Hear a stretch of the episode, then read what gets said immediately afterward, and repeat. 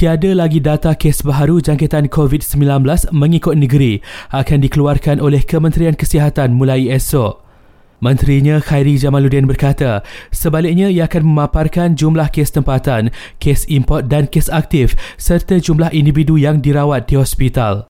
Ini adalah website dia COVID Now dan ini akan menjadi sumber utama, the single source of truth from the Ministry of Health as well as the repository in the GitHub, which uh, provides the data to this uh, to this COVID Now uh, website. Sebanyak 19,307 kes baharu COVID-19 dilaporkan hari ini dengan Sarawak mencatat kes paling tinggi iaitu 3,118 kes.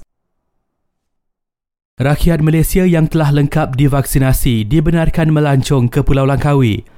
Bagaimanapun, Menteri Pelancongan, Seni dan Budaya Datuk Seri Nancy Shukri berkata, ini tidak termasuk penduduk yang berada di bawah arahan PKPD. Tiada had umur ditetapkan untuk kemasukan ke Pulau Langkawi dan individu berumur bawah 18 tahun perlu bergerak bersama penjaga yang telah lengkap divaksinasi. Selain itu, perlindungan, insurans serta saringan COVID-19 juga adalah tidak diwajibkan. Pulau Langkawi akan dibuka kepada orang ramai bermula 16 September ini di bawah program Gelembung Pelancongan. Perkhidmatan tren ERL yang dihentikan sejak Jun lalu akan kembali beroperasi mulai Isnin depan. Ia susulan peralihan Kuala Lumpur, Putrajaya dan Selangor ke fasa 2 Pelan Pemulihan Negara.